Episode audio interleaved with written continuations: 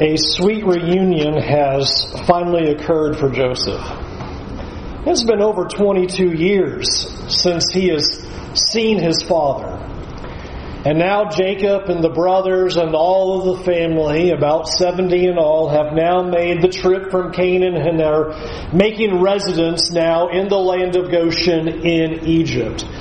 And this was all set up because there needed to be deliverance for the people of Israel, this 70, this family of Jacob. Because as we have read so far, the famine is extreme. The famine is so severe that chapter 47 tells us that all the inhabitants of Egypt have spent all of their money to Joseph. They've gone to him day after day and week after week, all of this time to be able to buy the grain that Egypt has accumulated during the seven years of plenty. And now the Egyptians are out of money. And they go to Joseph and say, We don't have any money to give you whatsoever, and we're about to die because we're out of food. And so Joseph says, Well, sell me your livestock. We'll buy that from you so that you can have grain to eat.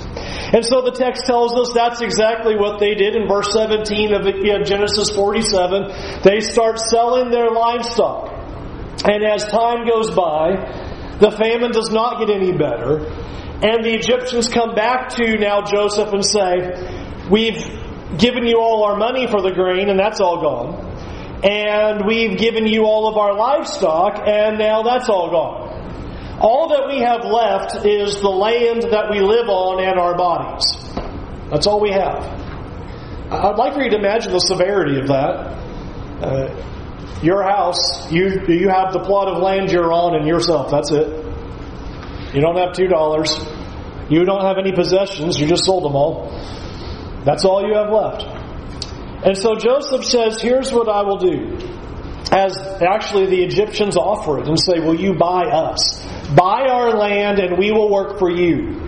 And so Joseph says, That's what we will do. We will buy your land. You can stay on the land and I will provide you seed and you will go ahead and work the land and you will grow your crops there and you will keep 80% of that for yourself and 20% of it comes to Egypt. And so the Egyptians are excited with that because they're about to die yet. That's how bad the famine is. But God tells us something really interesting. From verse 13 all the way to verse 26 of Genesis 47 is just this description of the severity of the famine. The Egyptians have absolutely nothing. They have no money, sold all of their possessions, sold their livestock, sold their land, and sold themselves. But listen to verse 27. And thus Israel settled in the land of Egypt, in the land of Goshen. And they gained possessions in it, and were fruitful, and multiplied greatly. That's quite a contrasting statement. Here are the Egyptians selling everything that they own to Joseph. And here in Goshen it says in Israel and all those people, they were there in the land of Goshen, it says, and they acquired possessions. They're bringing it in while the Egyptians have it going out. Which reminds us of something that this whole story, this whole narrative has been all about is how God is providing for Israel. That's how all of this began. That God knows that there is going to be a famine that's going to strike Canaan. And so God has been moving things so that Israel and the 12 sons and all of them are not going to all just die in Canaan.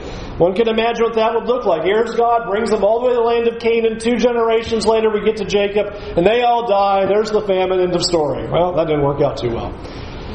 God is going to provide. God has a plan, and God is now executing these provisions for those who belong to Him. And we see that in how this all started, in that you're going to get uh, Joseph down in Egypt so that Israel and the tribes, the sons, can be provided for. And now you see it here, particularly in Egypt itself. The land is languishing. The people are languishing. Everything is in great severity. And you just get this picture that there's this pocket over here in the land of Goshen. And there's Israel and his sons and their daughters and all of their family, 70 in all, and they're doing just fine. They're able to do just fine through all of this. And it is a reminder for us how God provides for His people. It is a reminder that God has the interests of His people in mind and in heart. A passage that we know very well that Jesus Himself said in Matthew 31, in Matthew 6 verse 31, He said, Therefore, do not be anxious saying, What shall we eat, or what shall we drink, or what shall we wear? For the Gentiles seek after these things, and your heavenly Father knows that you need them all. Would you just underline your heavenly Father knows that you need them all. But seek first the kingdom of God and his righteousness, and all these things will be added to you. Therefore, do not be anxious about tomorrow, for tomorrow will be anxious for itself. Sufficient for the day is its own trouble. Here is God exemplifying how He cares for His people. Here is here they are in Canaan. Here is Israel. Here are His sons, and God now is providing for them. He will not let them die in in this famine in Canaan, nor is He going to let them die in Egypt. He is watching out. He is providing for them. It is a reminder of God's provisions, and I just want us to get the sense that things are not too bad in Egypt for them right now. They're doing fine. They are, as verse 27 says, they are gaining possessions in the land. They are being fruitful and multiply. They're doing just fine in the land that they've been given. But what we're going to find out is that's not the end of the story. There's not a, well, and they lived happily ever after. Isn't it wonderful that God took care of them and they were able to do okay there in Egypt and so every day was great and so now let's start the book of Exodus. It's all over and done. Jacob is looking for something bigger and greater than this. Jacob has something far greater in mind than just simply living his life in Egypt, enjoying the fruit of the land, gaining possession of it, and hey, isn't it great that we live in Egypt? We'll just spend all of our time here. We'll just spend our focus here. Notice in verse 29 what Jacob says. Here's the setup in verse 29. And when the time drew near that Israel, that's Jacob, must die, he called his son Joseph and said to him, If now I have found favor in your sight, put your hand under my thigh and promise to deal kindly and truly with me. Do not bury me in Egypt.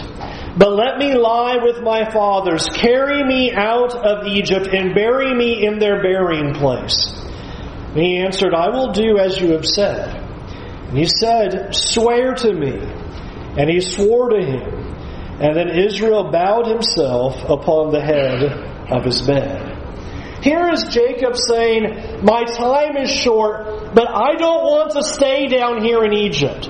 That's not where I belong. I belong back in the promised land of Canaan. And so when my time comes and I'm about to die, do not leave me here. I want you to bury me there. If you remember, here's a great uh, pie of the Trivial Pursuit to finish off and win the game. Very difficult one. The fathers, the forefathers that were buried in the cave of Machpelah. Abraham and Sarah, Isaac and Rebekah, but here's where the curveball is. It is Jacob, but not Rachel, but Leah that are buried in that cave. And so Jacob is saying, I have a plot back there where our family was buried. Do not leave me down here. You take me back to, back to Canaan. You take me back to the promised land. And what we're learning from Jacob is he doesn't just sit back and go, you know what, living down here is fine. Who cares about the promises of God? You know, that promised land and forget about it. Egypt's wonderful. We're just going to enjoy our time down here. Forget about it. It's a great reminder that Jacob shows to us is that he has his eyes on the promises of God. And he does not look at Egypt and say, well, Egypt's my new home. This is where I'm going to just spend my days and I don't care anymore about anything else. In his mind are those promises. In his mind is about going back to that land, even though where he's living right now has all the prosperity. Even though you could say by looking at it in a physical sense, hey, living in Egypt is the place to be. You're doing well. You're gaining possessions. You're being fruitful and multiplying. Look how well your family is doing. And yet Jacob says, you know what? Earth is not going to be the place, but eternity is going to be the place. The promises of God are the place to put our eyes. That for us, we are to desire the rich provisions of God that trump the provisions of this world. It is easy to take what we saw as the first point that God will bless His people, that God cares and knows what we need. He knows that there are certain things that we need for this life. And he hasn't promised that we're all going to be rich and famous. He hasn't all promised that we're going to get all the things that we've ever wanted, anything that you can fantasize and dream about. Oh, he's going to give it to you. He's never said that. He says, I'll take care of you. And the temptation becomes that we enjoy the provisions of God on this earth and forget where home really is. That would have been easy for Jacob and his family. Just forget about the promises. Forget about that land that God had given you. Just live here in Egypt and enjoy what you have today. And Jacob pulls Joseph with great force. Don't leave me here. And Joseph says, I'll do as you say. Then he goes, Swear to me, you're not leaving me here. You're taking me back. Put me back in the land where I belong. And there must be an intensity on our part that matches that, that this is not our home. This is not where we belong. It doesn't matter how much prosperity we have. It doesn't matter how good it gets. It doesn't matter if we gain all the possessions of this land and we become fruitful and multiply and things are going so well. We cannot forget where our home really is. We cannot forget the promises of God. We cannot forget that where we are going. And so often the rich blessings of God of prosperity that we have greatly received in this land have caused us to forget where we are going and we put all of our hope here. And we start being concerned about the things here and we care about things here. When God said, He said there in Matthew chapter 6, don't worry about those things. I know what you need. Don't be anxious for what you'll eat and drink or wear. I've got that covered. But we come along and go, oh, this is what it's all about. Listen to the words of Paul. Philippians 1, verse 23. I'm hard pressed between the two. My desire is to depart and be with Christ for that is far better. He said it similarly to the Corinthians. Yes, we are of good courage and we would rather be away from the body and at home with the Lord. Let just soak in those two declarations for a moment. Are those statements true for you?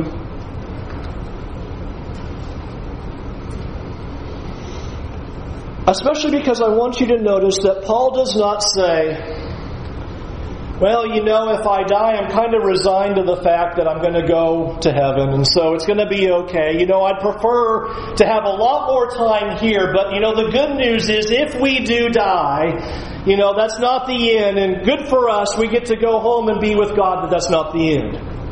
That is not the attitude of the Christian. The Christian says, let's go home. That's where I need to be. That's what my life has been all about. And we get so consumed with this world that we forget that we don't even use the words of Paul. Paul says, that's why I put it in yellow. My desire. Is that your desire? Or is it your desire to get all you can here? Because you're gaining possessions and you're being fruitful and multiplying and you're enjoying your Egypt and you've forgotten the promised land. Jacob's desire is get me out of here. I want to go back. Don't you dare leave me down here, Joseph. Swear to me again and again. I'm going. I want the promises of God. And we must have that same intensity and same desire. It is not a resignation of, well, I guess my time is done and hope it's going to be okay and I guess I'm going to eternity. That's the hope. That's the desire. That's the goal of this life.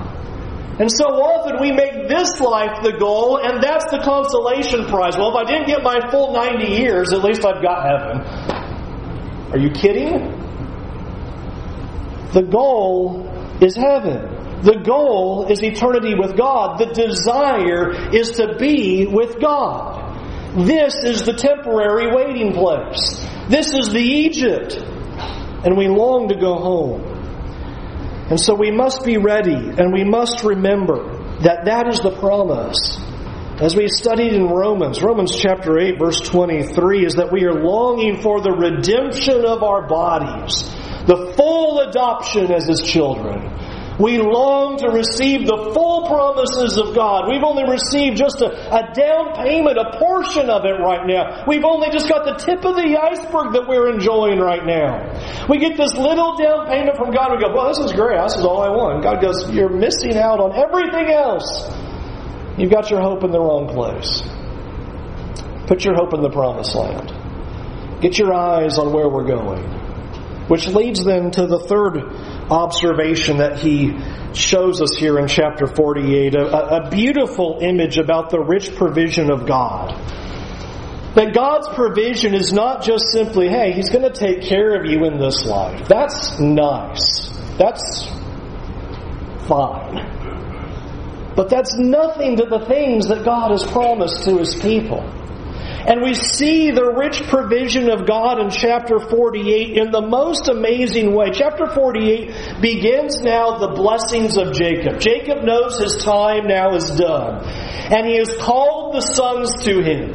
And he begins with Joseph. And he tells Joseph to bring his two sons, Manasseh and Ephraim, before him.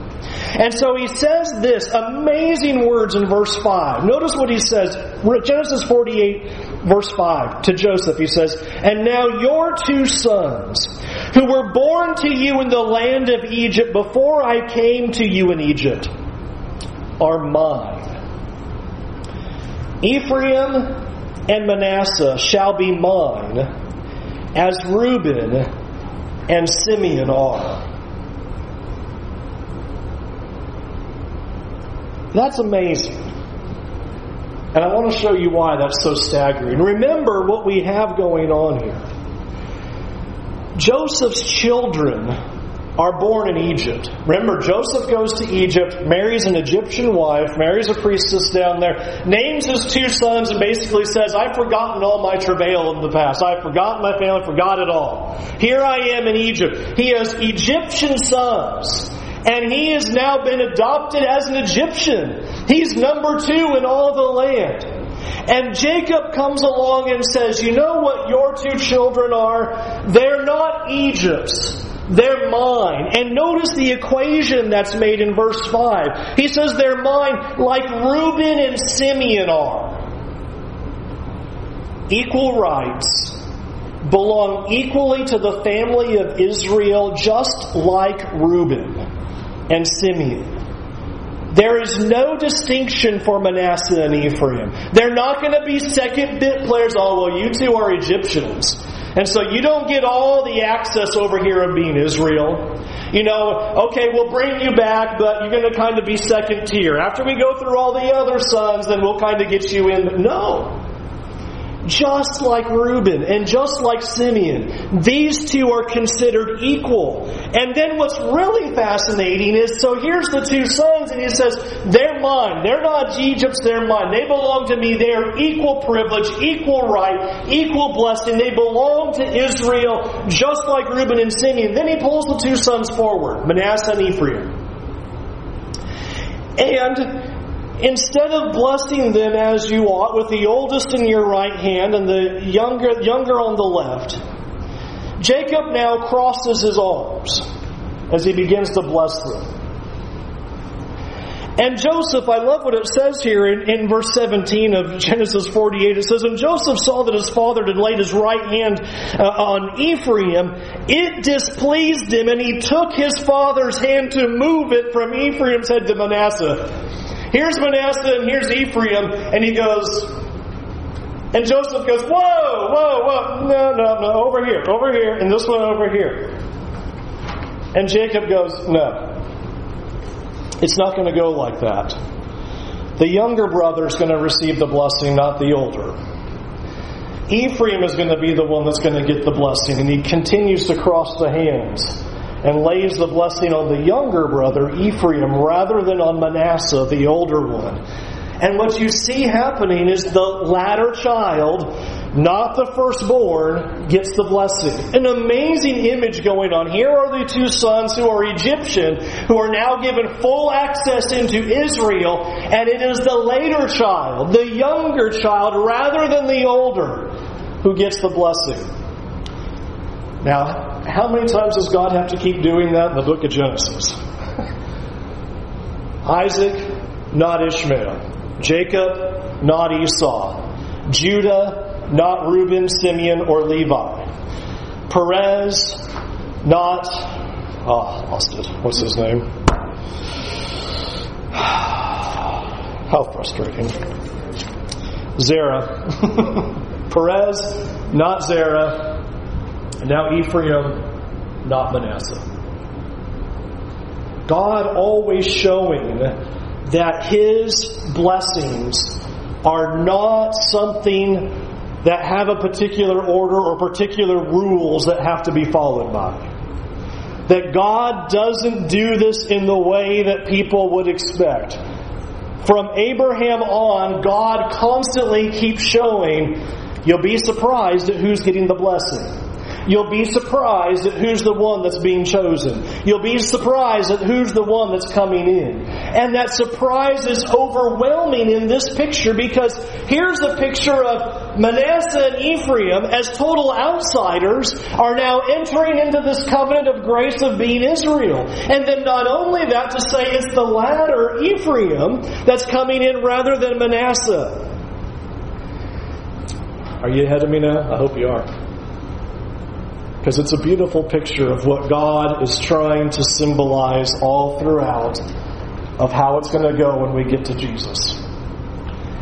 It's the way it's going to keep going over and over again. It is going to be the outsiders, the Gentiles, who are going to have full access into the privileges of God and be full family. It will be the latter, not the first.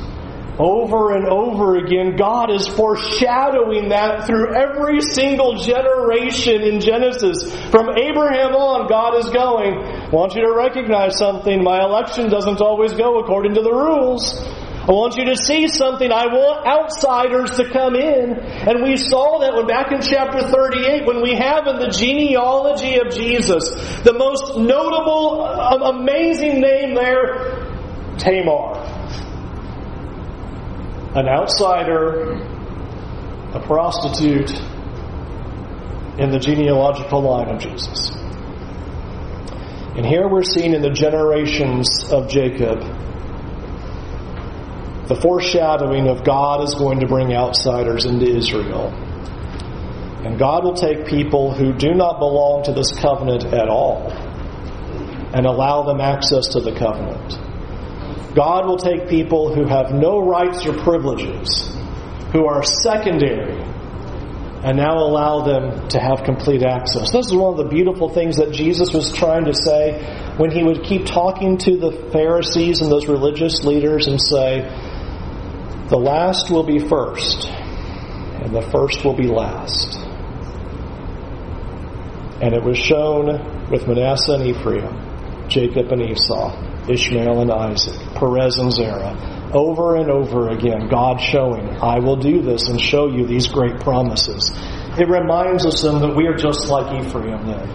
We are the ones who have no right to the privileges of God. We have no right to this glorious access to be able to be called God's covenant people. It's why when you get to the book of Acts, as Paul goes around preaching, and you get to like Acts chapter 13, and the Israel, the physical nation, the Jews continue to reject. And Paul says, we go to the Gentiles, and the response of the Gentiles was, yes, we get access to. We can also belong to the covenant of God. We get to have the blessings. We can be in the kingdom. We can have forgiveness of sins. We can be fellow heirs and have full access into the privileges of God.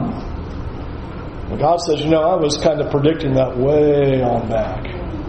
Way on back, I was showing that I was bringing outsiders in. Way on back, I was showing my grace.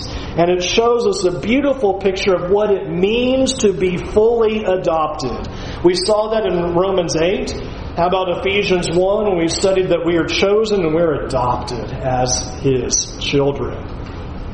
No right to be there, but there we stand. And not secondary citizens, but just as Jacob said to Joseph, Manasseh and Ephraim will be like Reuben and Simeon. And so here we stand as Israel. Here we stand as the people of God, entering into the covenant of grace with equal access and full privileges. So don't set your heart on this world. Look at where God has brought us. Look at what God has accomplished. Look at what he has said that you and I can be fellow heirs, equal access, privileges of God, blessings of God, eternity with God, and we set our heart there. That is where our hope lies. And friends, I submit to you, this is one of the greatest graces that God gives us to overcome in the midst of suffering, in the midst of despair, in the midst of tragedy, in the midst of difficulty, our hope, friends, is not here. Our hope is in the promises of God that we have been adopted, that we are His children, and we are going to go home and be with Him. And so this life can be a total disaster. This life can go completely wrong. We can have our health taken away from us. We can have family taken away from us. We can have wealth taken away from us. We can suffer, we can be persecuted, and it doesn't matter because we're children of God, and my hope is in those promises. And God said it all from the book of Genesis. That's how it was going to go. And He showed it through His sons. The glorious hope that even outsiders could come in to the covenant of grace, be saved from their sins, and have a promised land in eternity to look forward to. You pull your songbooks out, we'll sing invitation. And we invite you to come into the covenant of grace. We invite you to see what God has accomplished through Jesus so that we can have full access to God. That we do not have to be worried about this life. We do not have to put our hope in our health, hope in this land, hope in our, in our state of affairs, hope in our career, hope in any of our possessions. We do not have our hope here. Friends, we're living in Egypt, and this earth is not our home. May we always forget that we're just traveling through this land with the desire, with the desire, not the consolation prize, the desire to go home to be with God. Eternity before our eyes, whose founder and builder is God.